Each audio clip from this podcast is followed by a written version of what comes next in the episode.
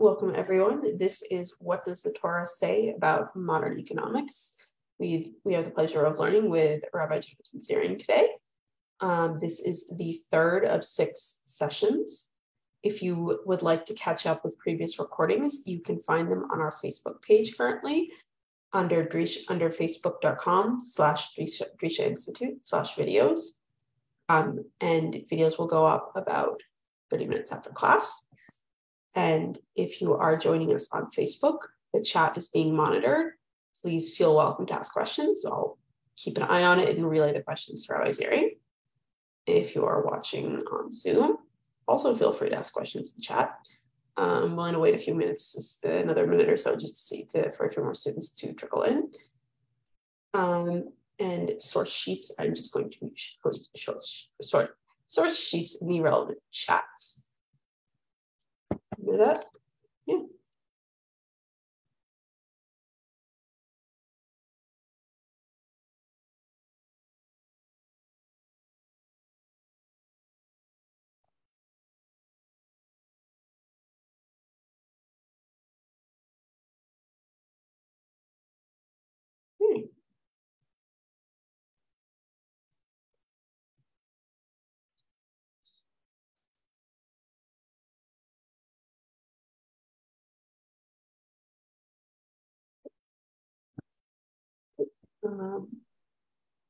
Okay, very good. So we've got a couple crowded checking in on Facebook. Hello there, and just remember the chat the chat box, or rather the comments box, is yours to ask questions. Now that people have sources, okay, ready when you are. Okay, so. Welcome back to week three. So the first 2 weeks, we focused on the topic of Yovel, and we specifically dealt with the question, or we used Yovel to deal with the question, does the Torah have something unique to say about economics, or is it reducible to other economic systems, whatever you want to call them, capitalism, socialism, take your pick. Question one, and question two is, even if it does have something unique to offer, can that unique vision carry over to a world in which the entirety of society is not run under a Torah framework? Is something, especially something as big as Yovel and the economics vision that it brings with it, is that something that makes sense where the theological backdrop and the social backdrop that we have for the Torah in overall doesn't apply? So that was what we dealt with last week. And the point that will bridge between that and this week was, we noted, according to Rabbi Sachs, speaking on a philosophical plane, and Professor Josh Berman speaking in a comparative sense to the ancient Near East, one of the reasons that it seems that the Torah has certain prescriptions in economic areas that are different than maybe what you would expect is that the Torah and many ancient societies in general viewed economics as an expression of the social world rather than the other way around. And therefore, if you have a certain expectation of fraternity, an expectation of brotherhood, an expectation to treat the people around you as family, so that's going to raise the level, the expectation that we have for what you need to offer people in terms of economics. And it's going to go beyond what a society in which there wasn't such an expectation would imply. And what I want to do this week is focus mostly on the laws of interest. But before we get there, I want to make what's maybe an obvious point, but I think it has to be made anyways. And that is that halacha, Torah in general, clearly in overall has goals that are not only economic. That should be obvious, meaning there are plenty of things we do in Torah that are not just about economics. So that's sort of obvious. What I think is less obvious is that's true also within the market, within the economy. Some of the goals that we have in the economy are not just economic. Now, we know that here and there, you'll find that in the modern market, right? You'll have companies that have strong, a strong social vision, that would be committed to political causes, to environmental causes, and the like. But that's generally the exception, right? You'll point to companies, and many of those companies will have those goals because they may also have religious founders, right? Whether it be, I don't know, Turkey Hill ice cream, right? If you ever go to the Turkey Hill experience, you'll get to the whole history of the very, very devout Christians who founded it. And because they were such devout Christians and believed so deeply in the values of charity and helping the poor and helping their employees. So during the Great Depression, they just didn't make any money. They didn't take any salary for themselves, so they could keep their workers on, even though they couldn't really afford them. So you'll see things like, you have companies like that. But that's the exception that proves the rule, where most companies don't really get involved in these things. And to the extent that they do, we can, to not be too cynical, but at some level, we know it's true. It's because it's a marketing issue, right? Companies will buy carbon, carbon write-offs or whatever they're called, whatever it's called, right? Because people care about the environment. They may not care about the environment, but they will pay, right, to plant more trees. But it's not part of their vision per se. That's very different in halacha. And I want to give you a quick few examples. These are not all biblical, but they make the point that when we talk about a Torah economy, we don't limit ourselves to quote unquote economic issues only. So I'm going to share the source sheet now.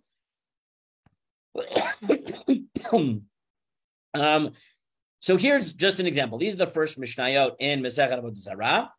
Now, even though literally Masechet Avodah Zarah means the law, the tractate of idolatry, the truth is that the laws about idolatry are not found, for the most part, in Masechet Avodah Zarah. They're found in Sanhedrin.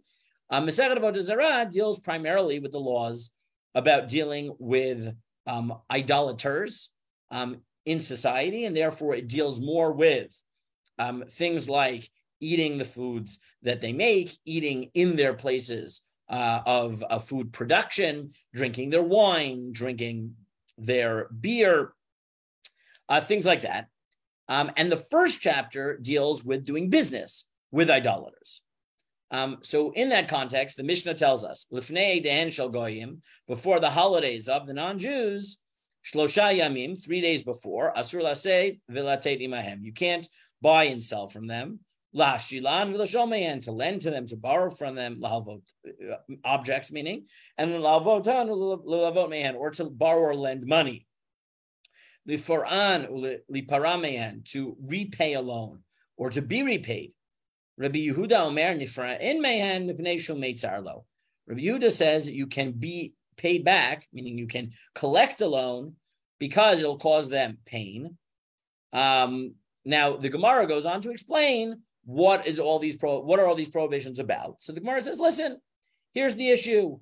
Before the holidays, people are in a religious mood. So if they make a good business deal, or they get a good loan, or even if they pay back a loan, as we'll see, and that's off their chest. So when the holiday comes and they're going to their temple anyways, and they're celebrating whatever all the holidays that are listed there in the first chapter of Ozara, Saturnalia and Kalanda and all the different random holidays that they have, they will thank God and say, it's a great Saturnalia because I made that deal with that Jew. And therefore you are going to contribute by doing business with them so close to their holiday to an idolatrous sacrifice being brought, an idolatrous hymn of thanksgiving being said, etc. Right. And the Mishnah ends that For that reason, Yehuda says, well, you can collect a loan because no one's going to say, oh, yes, he collected his loan. I have less money in my pocket. I'm going to thank my God that I have less money for the holidays. And the Chachamim, the sages, say, no, you know what? He may not be happy now, but people get it off their chest. They're happy that the money, that they don't owe the money anymore. He might thank his God for that. And the Mishnah continues. Is it only 3 days before? Is it 3 days after? Okay. So I know this might be obvious. We can't participate in idolatry, but it's not actually obvious that if I asked you, can you participate in idolatry? We all know the answer is no. But I think if I'd asked you to think about, does the fact that we oppose idolatry, does that affect the economy?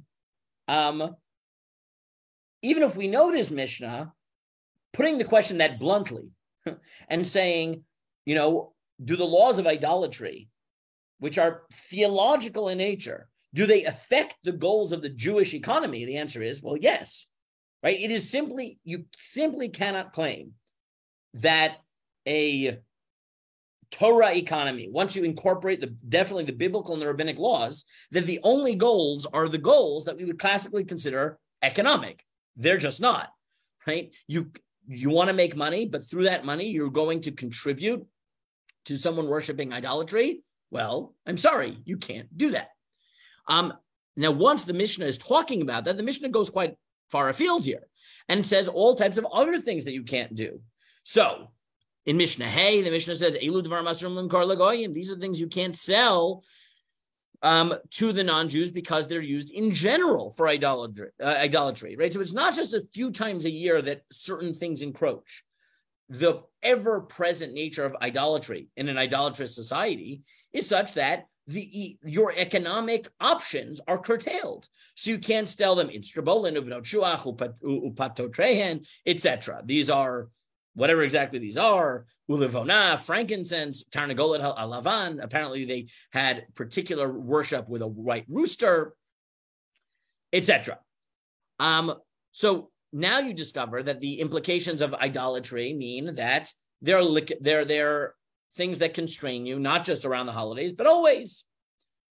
Once the Mishnah has moved on from idolatry in Mishnah Vav, the Mishnah then says, Makom shenagu limkor behema daka lagoyim mochrim. There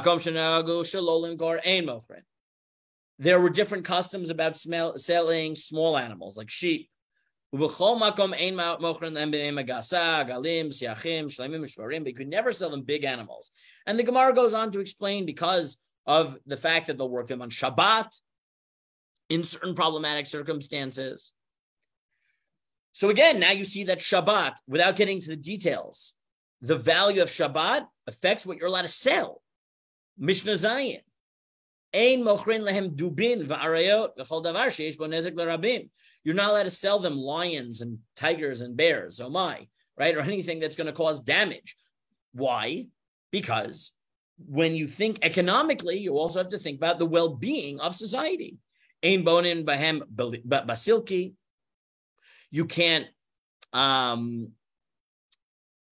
sell them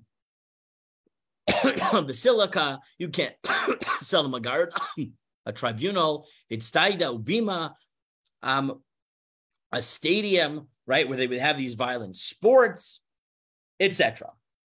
And again, each of these is a topic within itself, and the implications in the Gemara that it spells out in terms of selling weapons is a very important halachic topic, and I don't want to get into it. But what I want to point out simply is that when you read the first chapter of Avodah Zarah, it is obvious that a Torah economy, broadly speaking, with especially once you incorporate the rabbinic laws and the biblical laws, and not just the biblical ones,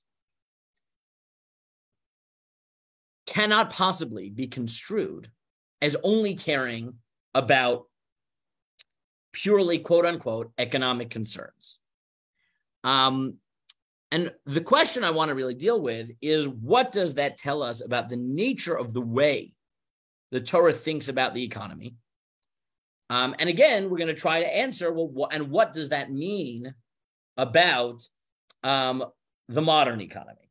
So I think in the end of the day, we're never going to be able to escape the point that at some level, and to be fair, everyone agrees with this, right? Everyone has their red lines, right? It's just not true in the modern economy that all that matters is economic concerns, is making money and pleasing your shareholders and things like that. Everyone understands that there are red lines. Sometimes we pretend that we don't know about the red lines, right? But in theory, you know, we don't think it's legitimate for companies to be benefiting from slave labor and the like. We know that companies sometimes, you know, turn a blind eye to it. But at least in theory, if they know about it, and it can be proved that they know about it, right, they will be forced either by pressure and sometimes by law to care about something other than getting the cheapest possible price for the product that they're selling.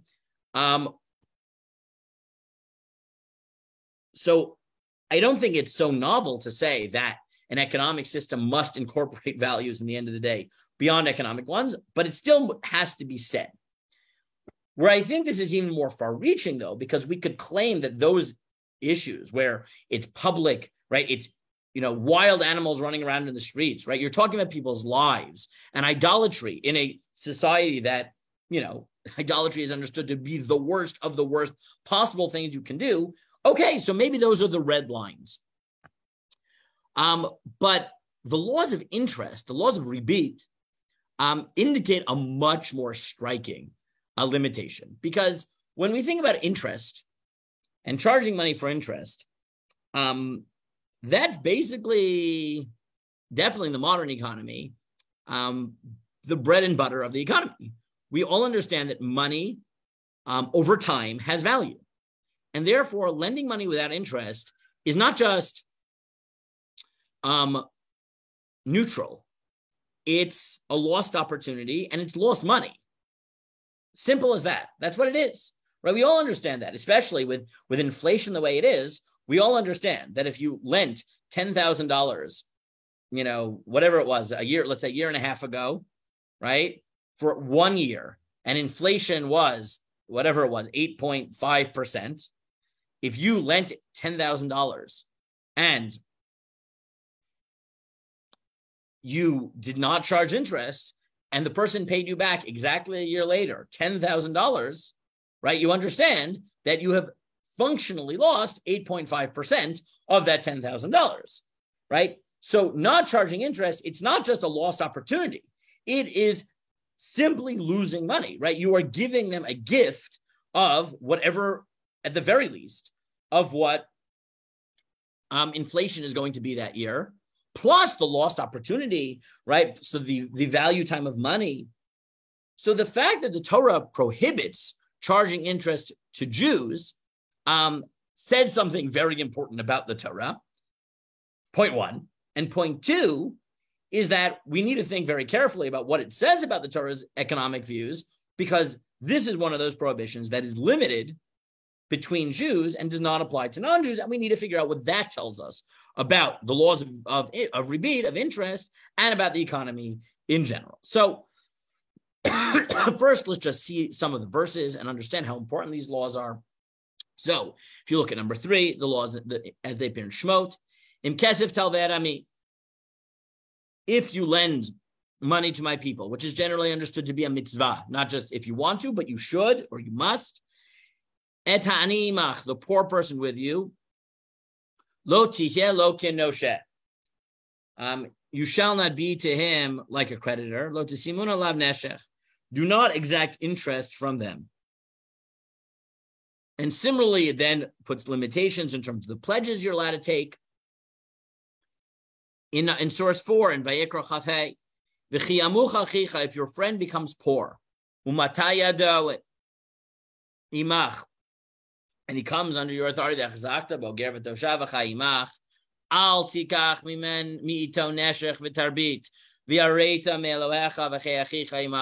take from him interest, accrued interest. Fear God, and may he live with you. Don't give him money in advance interest or accrued interest. Why? Because I'm the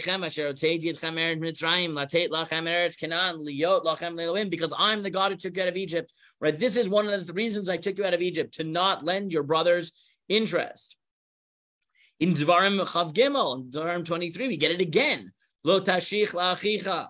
Do not lend money with interest to your brother. Neshech kesef, neshech ochel, neshech kol davar asher yishach. It doesn't matter what you're doing. Money, food, right? It doesn't matter if you're lending him money. It doesn't matter if you're lending him eggs. It doesn't matter what you're lending him. You do not take interest. But, and now you get the novelty, that lanachri tashich. To the non-Jew, you either can or must charge interest. Ulachicha lo tashich. Your brother, you cannot. So that God will bless you. Now these laws are repeated extensively in Yechezkel, in number 6. V'ish lo yonecha chavalato chov yashiv gzeila lo yigzol lachmol l'ra'ev yitain ve'rom yichaseh baget. A person, he shouldn't wrong anyone. If he's returned the debtor's pledge, take nothing by robbery. If he's given bread to the hungry, clothe the naked, right? So in this context of all the good things you can do to the poor, pasuk chet, b'neshech lo yitain, v'tarbit lo yikach, and he doesn't give money with interest. He doesn't take interest. Me'avel yashiv yado mishpat emet yaseh ben ish li'ish, and he will abstain from wrongdoing. And it goes on like this, right? So the value that we place on this prohibition to not charge interest when we lend money is repeated so many times. It's clearly very important, which makes us have to ask why, right? How can we forbid interest when, as we said at the beginning, it's not like lending interest. You know, if the Torah had said, or the law had been understood, don't lend with, you know, predatory prices, predatory lending, right? Lending rates, right? Don't do 20%. I don't know, right? So then, okay, I would understand, right? But the way it's understood halachically is don't lend with any interest at all. And as we said, that is an irrational thing to do from a purely economic perspective, right? You're at the very least losing the time value of money. And if there's inflation, you're just losing money, period, right? You're just giving them money, right? That's it. So why would you do this? Why is this so important? And if it's so important, why is there a distinction on this particular law between Jews and non-Jews, where you are either obligated, you're either allowed, or according to many Rishonim, obligated that when you lend money to non-Jews to do it with interest, right? Why is that different? So the first question we have to ask is, okay, why is it prohibited to lend money with interest? So I'll stop for questions, for suggestions for a second, right? Why? Why do you think that it's so important? What is the value? Why would you not lend money with interest? Or why would you lend money but without interest? That's probably a better formulation, right? Not lend money with interest would imply you could choose not to lend. That doesn't seem to be the implication of the verses. Why should you lend, and specifically without interest?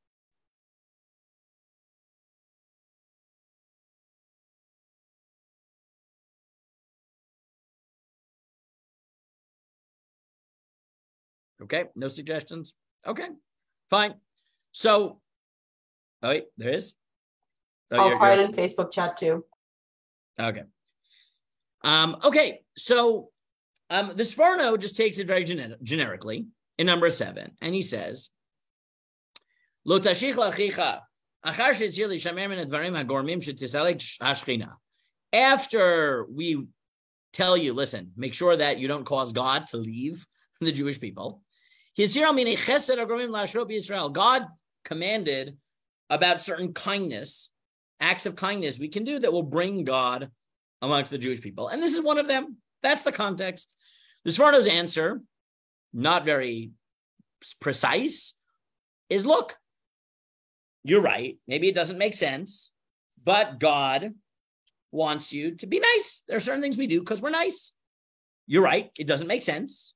It's nice. We do things that are nice. I mean, it doesn't make sense from an economic perspective, but it's definitely a nice thing to do.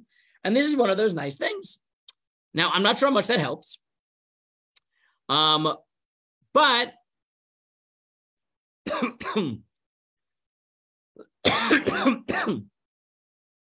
it makes more sense when you look at the Rambam, because the Rambam sharpens it, and he says as follows: Mitzvat aseh lahalvot la'aniyei Yisrael.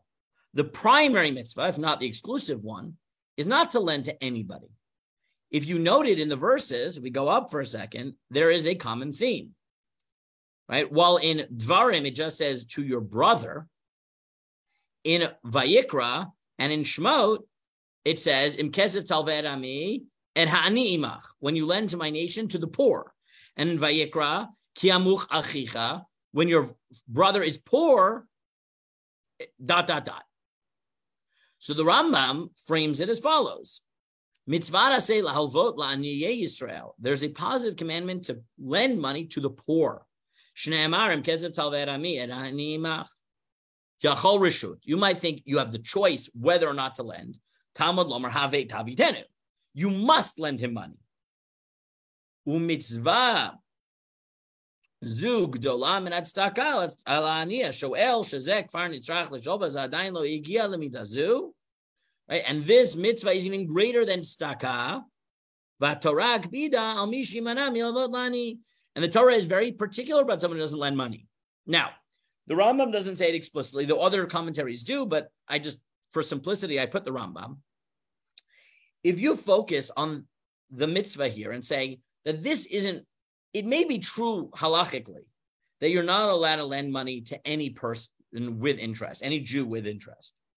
But primarily, like the Torah's main goal when it set this up was because most loans that were made in the time of the Torah, when it wasn't really a money-based society, were for people who were short on cash and were probably poorer. So giving them a loan was a form of tzedakah. If giving them a loan is a form of tzedakah, then look, no one ever said, when you give charity, how could you do that? It's the bad economic move. You've just lost money. Everyone understands, yes, that's right. Giving charity is not an economic, right? This is not an investment in the monetary sense of the word. I'm doing it because I'm a good person. I'm doing it because I care about the poor person. I'm trying to help them. No one asks you, or they shouldn't, because if they do, they're a bad person, right? Why are you giving charity? That's a bad investment. Yes, it's a bad investment. It's not meant to be an investment. It's called charity. It's called taking care of people. But if the mitzvah of lending money is primarily to the poor, so then we can understand why there's a prohibition to lend with interest. Because if the people who are coming to you for a loan are the poor, they don't really have the money to pay that back either. So for you to add interest is to totally miss the point that, yes, you're going to lose money, but the same way we expect you to give up of your money to help the poor. So one way of doing that is a straight handout. And the other is, look, I could give the poor person $500, or I could lend them $10,000 for a year, in a year when inflation will only be 5%, right? And it's the equivalent of me giving them $500, but you know what? In one case, they feel like they got a handout. In the other case, they don't feel like they got a handout because I gave them $10,000 and they gave me back $10,000. It's true. The $10,000 they gave me back isn't worth the same $10,000 that I gave them. But you know what? Psychologically, that $500 gift feels a lot less like a gift than the $500 handout, right? So it makes a lot of sense that, now again, primarily,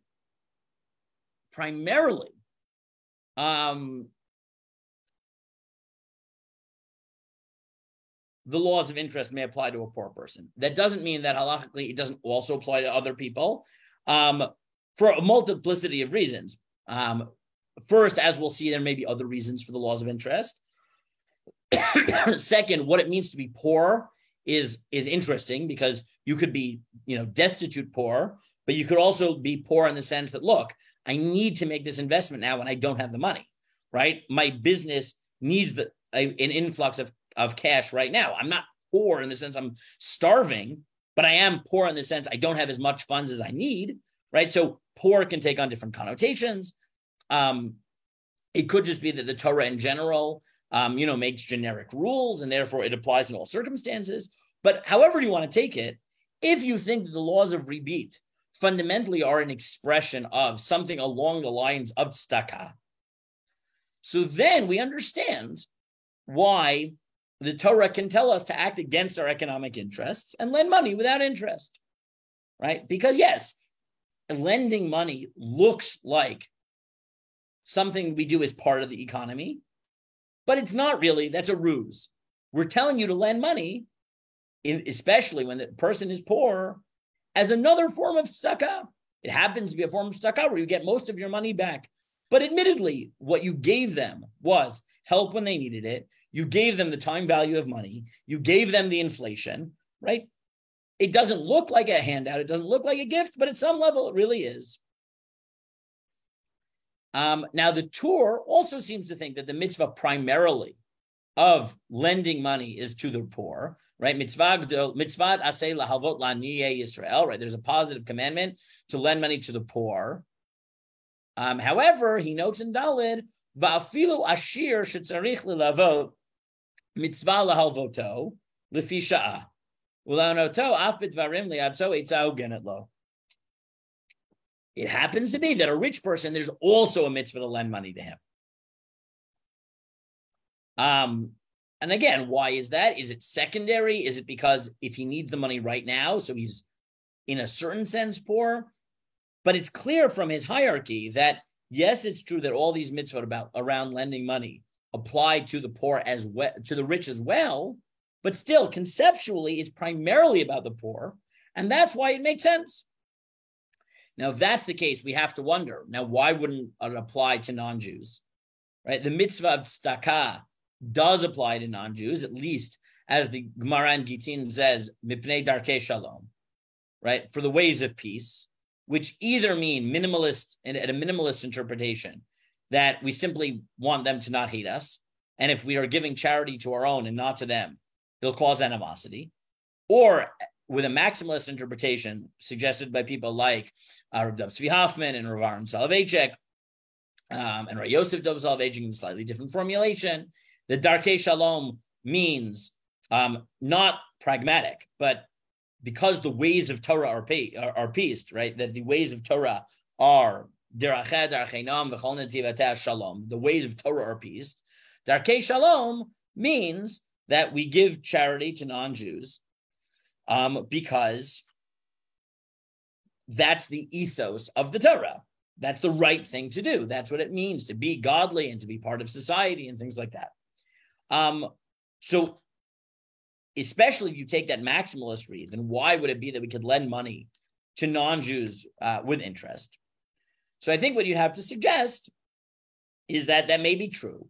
But as the halacha makes clear, when it comes to charity, and we talked about this in Elul, when we did our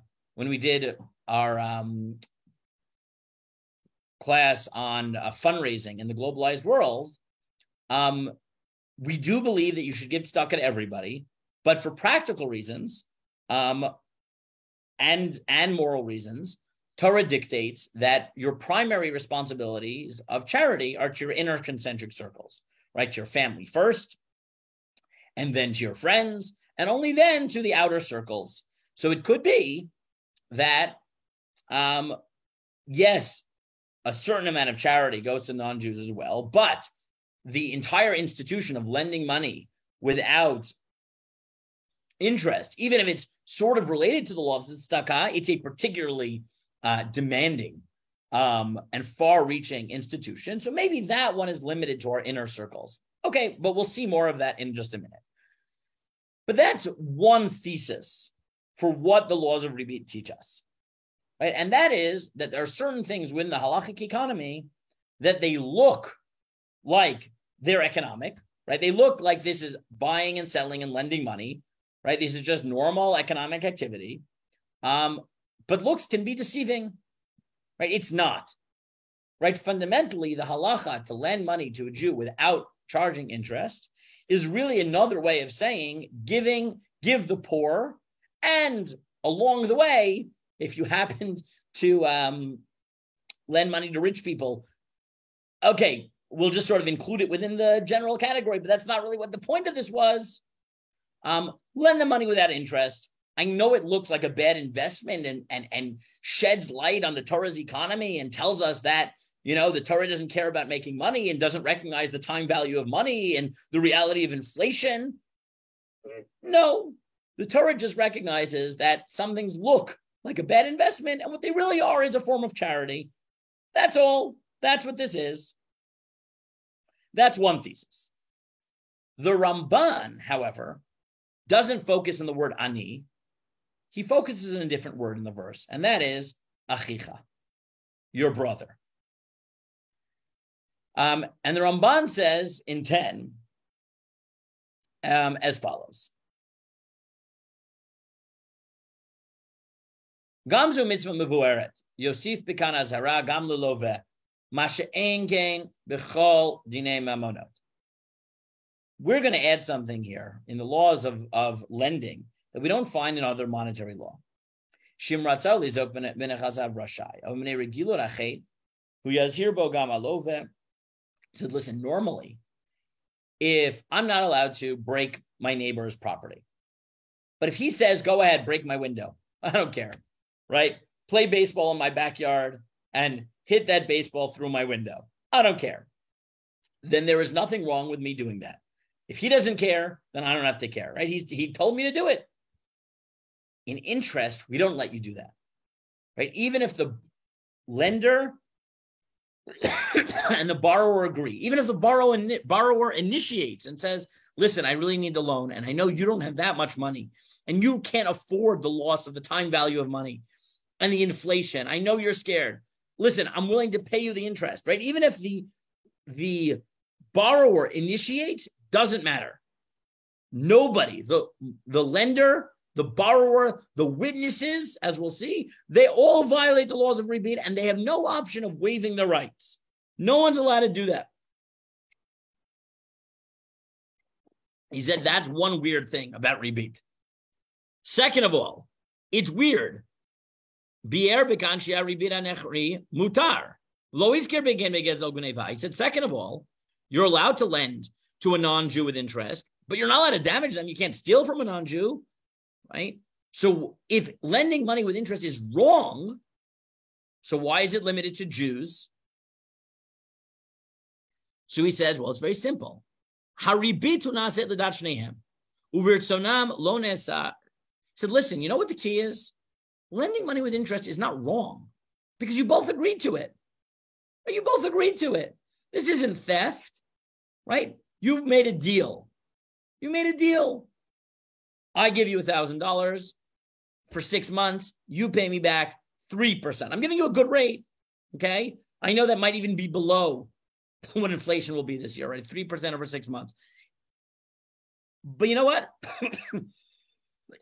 You agree. I agree. It's not theft. We made a deal. We're both okay with it. Then why isn't I can't lend money with interest? He says, mitzad ha'achva v'chesed, because of brotherhood and kindness, as it is commanded, that you shall love your brother like yourself.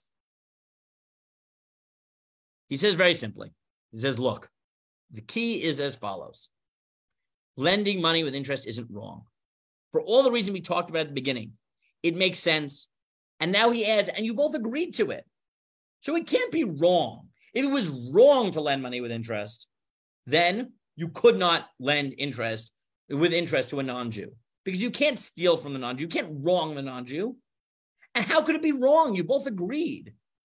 And how, if it was really wrong, it was like just like regular damage, so then why shouldn't the lender be allowed to say, the borrower be allowed to say, listen, I'm throwing in the money. I don't care, right?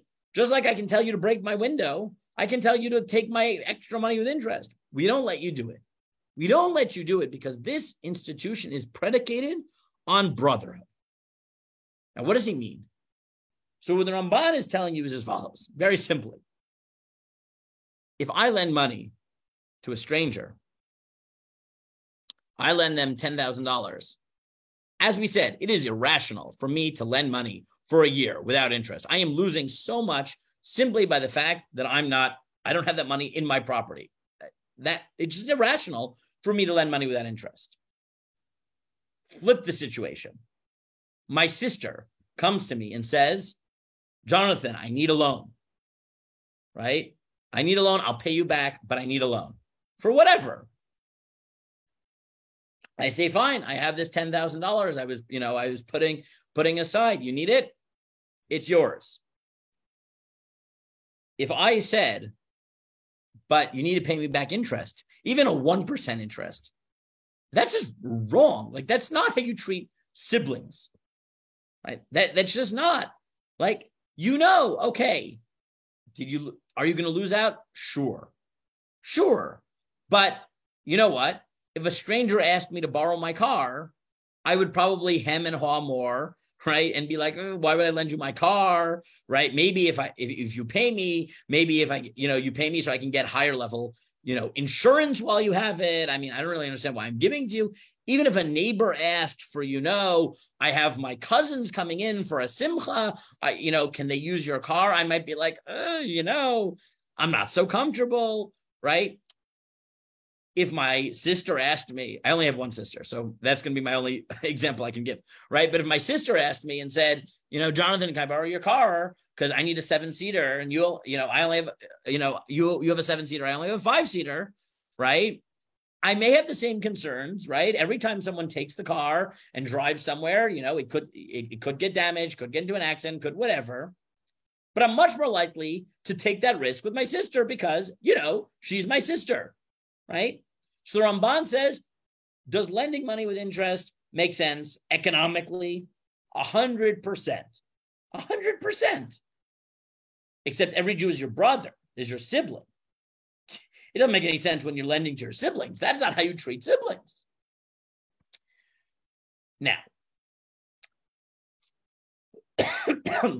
is that an economic claim, right? Or not? So here, I'm going to skip because we're already running a little low on time, but we'll get there. I want to claim that it sort of is, right? Make a broad point, and then we'll see how many of the Gemaras we get through. I put basically everything in the middle there, just the key Gemaras that you can look at. And we didn't even get to the question of, well, what do we do with the laws of rebate in modern economy? Meaning, not the laws of rebate, but the loophole, which is Heter Iska, which is when is it proper to use the loophole? I'm going to leave that for now. We're not going to get to that tonight. Maybe we'll do that next week, even though I wanted to do something else next week. But I want to argue that at a certain level, it may not be an economic claim, but it's not at odds with a theory of economics. And I want to claim that based on the father of modern capitalism, Adam Smith. So if anyone's ever studied economics, especially Smith, you might have come across, I would hope you would have come across, what has become known as the Adam Smith problem. Now, what is the Adam Smith problem? So the Adam Smith problem is that there's a seeming contradiction between his two great works. So Adam Smith, while posthumously, is most famously known for his book on economics, The Wealth of Nations. In his lifetime, he was actually much better known for his book on ethics, The Theory of Moral Sentiments. And in Wealth of Nations, he has the following very famous sentence to say about how you should go about expecting to get things that you need in life, right? Food, things like that. So he says in Wealth of Nations, it is not from the benevolence of the butcher, the brewer, or the baker that we expect our dinner, but from their regard to their own self-interest. We addressed ourselves not to their humanity, but to their self-love, and never talked to them of our own necessities, but of their advantages. Nobody but a beggar chooses to depend chiefly upon the benevolence of his fellow citizens. Even a beggar does not depend on it entirely. The charity of well-disposed people indeed supplies him with the whole fund of his subsistence. But though this principle ultimately provides him with all the necessaries of life, which he has occasion for, it neither does nor can provide him with the same as he has occasion for them. The greater part of his occasional wants are supplied in the same manner as those of other people, by treaty, by barter, and by purchase. With the money which one man gives him, he purchases food. The old clothes which another bestows upon him, he exchanges for other old clothes which suit him better, or for lodging, or for food, or for money, with which he can buy either food, clothes, or lodging as he has occasion.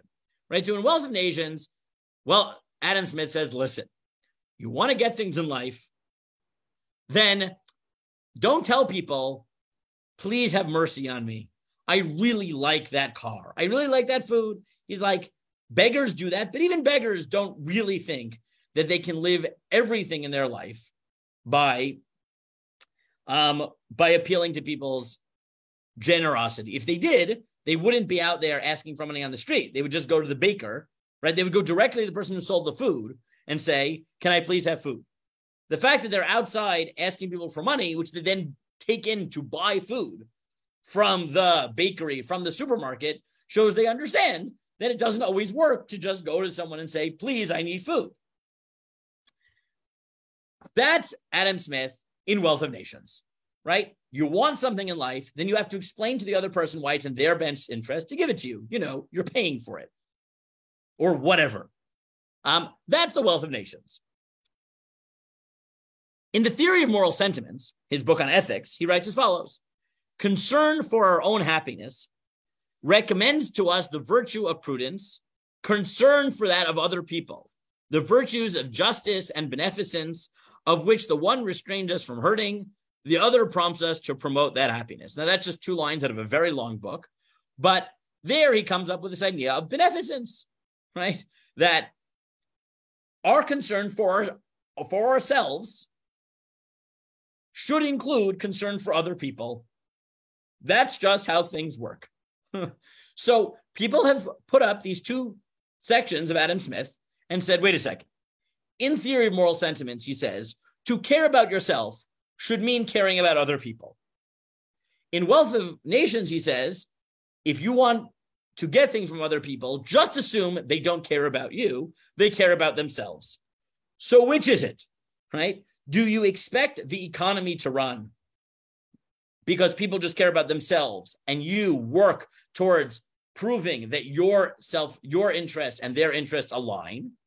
Or do people's self-interest include other people? Which one is it? So there are many solutions, and some people who think this is not a problem at all. But when I was in college, and my thesis advisor in college was Professor James Otteson, and he's one of the world experts on Smith. This was the topic of his dissertation. And whether or not he's right in Smith, I think he's right in the Ramban. I think he's right in Smith, but I'm no expert to weigh in on that. But he wrote a book called The Marketplace of Morals, which I gave you just a page at the end. And he writes as follows. Nevertheless, there are ways to mitigate the Adam Smith problem. Two ways in particular. A single conceptual model for understanding the growth and maintenance of human institutions underlies both books. A model that at once unifies the philosophical methods Smith employs in each and gives a single constant understanding of human nature and the association institutions that people naturally form.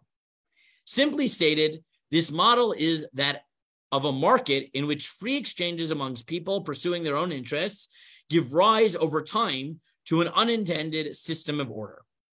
Right? So this is the first thing, is that Smith thinks that a market, for Smith, the fundamental idea of the market, the invisible hand, right? That magic sentence that magic phrase that he comes up with is that a market isn't planned, right? The relationships that we build with people naturally emerge into a market. That's the first point. But then he adds that those self-forming models, right? Those self-forming markets exist at two levels.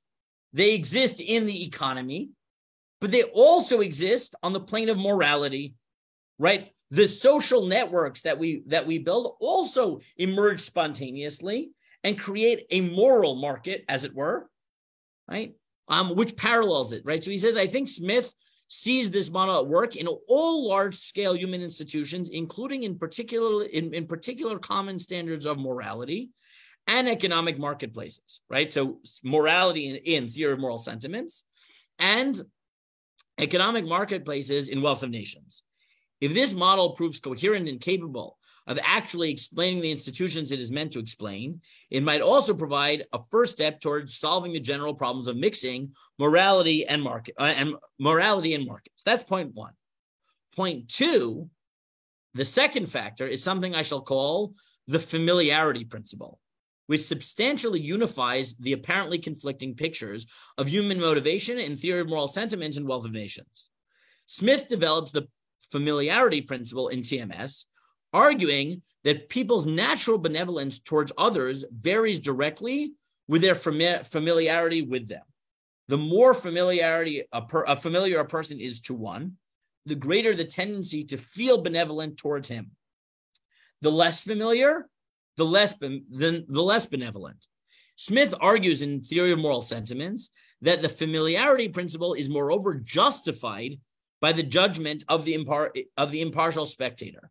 When this principle is applied to people qua actors and in economic marketplaces, we shall find that their proper motivations should be quite similar to what it turns out Smith presupposes is the motivation of economic actors in Wealth of Nations. I shall then argue that taking together these two factors, the market model and the familiarity principle, substantially unified Smith's two books, effectively dissolving the Adam Smith problem. And I'll just read another few lines, and then I'll bring it back to Rebbe. An implication of the familiarity principle is that people will and should feel relatively little benevolence, even perhaps none at all, for distant acquaintances, strangers, and as Jerry Miller puts it, the anonymous others with whom one daily comes into fleeting contact. Because one knows such people so little, and because one has not had the opportunity to form habits of sympathy with them, one feels little or no natural affection for them. In such cases, Smith thinks, the impartial spectator approves of behavior that manifests a minimal level of benevolence, though as always, his approval is limited to behavior that is within the bounds of justice, right? To people that we don't really know, you owe them basically justice, right? Be fair, maybe a little bit nice, but fundamentally, I don't know them, and I don't have any more relationship with them as anybody else. So all I owe you is to be fair, right? I give you a price. I don't cheat you. You pay the price. I give you the object. That's what I owe you. I'm perfectly honest, but I don't know, right? I could sell to you. I could sell to him. I could sell to her. I don't know who you are. All I owe you is is the agreement we made. However, if you're my brother, I owe you a lot more, right? Objectively speaking, I owe you more, right? You are part of my self-interest, and therefore I owe you more, because to help you is also in my self-interest, because you're part of, right? Because I'm familiar with you, I care about you, and therefore I actually want to help you, not just be just with you and be fair with you. I want to be nice to you. I want to help you, right? I don't want to just give you something because you gave me money and I'm being fair. I want to give it to you because you want it or you need it, and I want to give it to you. And therefore, what Otteson argues is that even Smith, right, the father of modern economics, when he felt that economics, right, fundamentally worked on justice and self-interest, right, that all I owed to the world essentially is to be fair and honest. But beyond that, it's totally legitimate for me to say I will only sell this for the right price. And I don't care if you need it or want it. All right, I will sell it to you for a price because you may need it, but so does she and so does he. And I need the money and I can't just give it out to everybody because then I'll go bankrupt and I'll need money for my family, which I won't be able to get. And therefore, if I'm charging you the right price and I'm not cheating you, I owe you justice. If you are my brother, if you are my child, if you are my parent, if you're my best friend, right? Then no, I owe you more than just the honest price. If you really need something and I have it, then I should stretch myself for you because I care about you. And it's in my self-interest because I already care about you to help you. And that at some level is part of the economy, recognizing that the economy itself, as we talked about last week, is an expression of society, right? And therefore, there's a marketplace of life, right? Of friendship and relationship. And then there's the marketplace, which is essentially the relationships of strangers. The people within my inner circle, I actually owe them something different. I owe them benevolence. I owe them kindness, not just justice. And that makes sense economically because I can afford to do that. I can afford to be benevolent if it's only to the people that I'm supposed to care about more. The people that are total strangers, my only way of determining who I sell the object to or who I give the money to is the person who gives me the right deal. But if you're my inner circle, I can afford to be nice. I can afford to care about you and allow non-economic concerns in because you're part of my inner circle. It's not the entirety of my life, right? I can relegate my money-making part of my life to strangers to whom I only owe justice, but to my inner circle, I owe them kindness, I owe them benevolence. And that's rational. That makes sense. I think that if you combine this with the Ramban, this is what the Ramban is telling us about ribit, and what ribit therefore tells us about the Jewish view of the economy. And that is that, listen,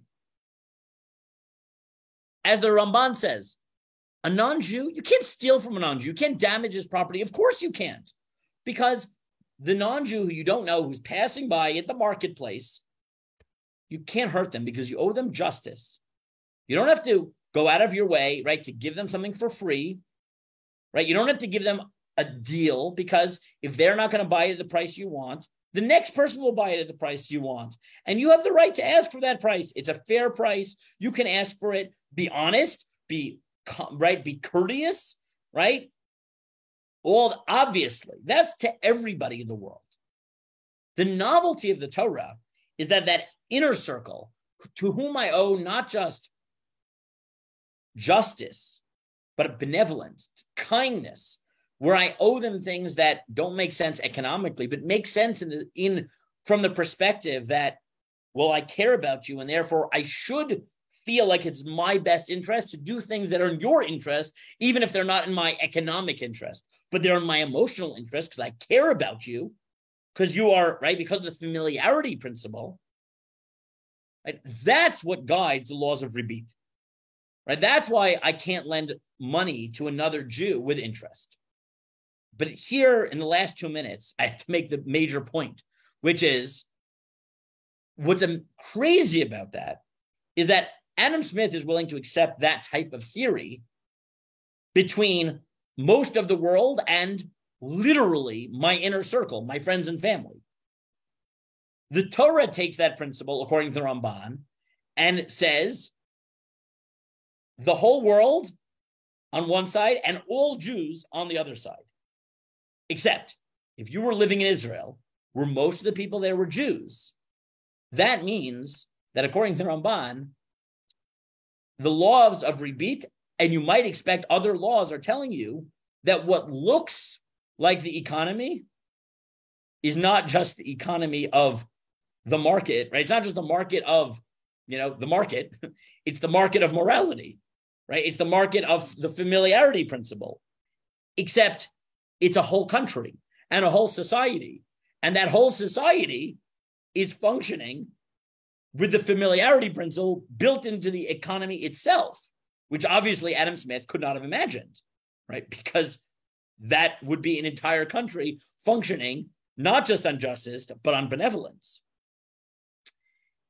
that, I think, indicates one of the things that makes the economic system unique in Torah, and that is the understanding that because all Jews are brothers, all Jews are siblings, all Jews are family, the entire economy has to function a little bit differently than it would in a world even which was run by justice, where everything was fair.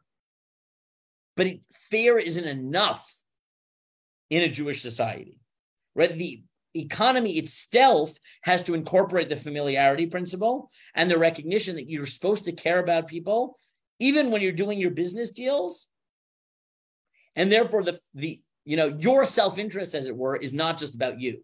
It's about the person buying from you and the person borrowing from you also. But that makes it really complicated to figure out how that's going to work in the modern economy, because it's hard enough to imagine that in society where it's completely, it's all Jews run by Torah. If that's the model of it, so sure, I can't lend money to other Jews with interest, but you've got to figure out, well, what does a law like this tell us when we're a minority embedded in? The truth is that it might make it easier, right? It might be easier to say, I won't lend money to Jews when we're the minority of society, right? The Ramban's model at some level actually is easier to understand in a society where we're a minority, right? So in Israel, this is hard to say. In America, it's much easier to say, okay, so if your neighbor who's Jewish asks you money to borrow money, you lend without interest. But there's plenty of other people that when you lend money, you lend with interest, and that's fine, right? In Israel, you really got to think about it, because to say everyone is a brother is actually a very hard thing to implement. The last thing I'll just throw out, and this is really, I'll think about whether this should be the topic for next week, even though, because of a limited number of weeks, maybe not. The other major question around interest, and I know I'm 2 minutes over, we started 2 minutes late, so I have that, I really will finish in a minute, is that in the Torah's economy, as I mentioned in the beginning, it really wasn't a money-based economy. And capital, you didn't really need capital to make money. You needed capital to prevent yourself from going under, or you needed to borrow money for food. So a lot of these laws make a lot more sense. What many poskim have said is that at a philosophical level, it may make less sense when people are legitimately borrowing money to make a lot more money, right? Or because, I don't know, they're Elon Musk and they're worth $200 billion and they don't want to liquidate their assets, so they borrow against their $200 billion in stock. They borrow $44 billion to buy Twitter, right? Things like that. In a world where that might be why someone borrows money, every philosophical model of rebate seems to fall away a little bit. And what the poskim really struggled with in the 20th century was, okay, the laws of rebate don't change. You still can't lend money with interest, but there is a workaround called a Heter Iska, where too complicated to explain right now, but you can lend money and call it an investment and therefore essentially charge interest.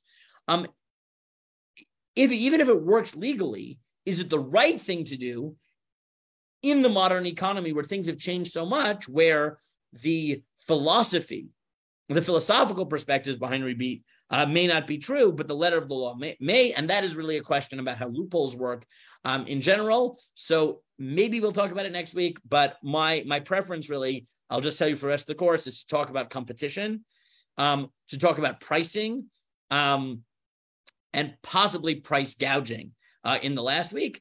That's my preference is for the next 3 weeks, but people can email me if they would rather me take an extra week and talk about the loopholes for rebate in the modern world and what that tells us. But I've already went over time, so I will open it to questions. I think there was one question in the chat.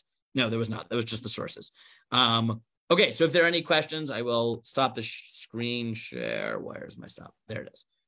Okay, I will stop the screen share. And if there are any questions. And to our viewers on that includes you guys too.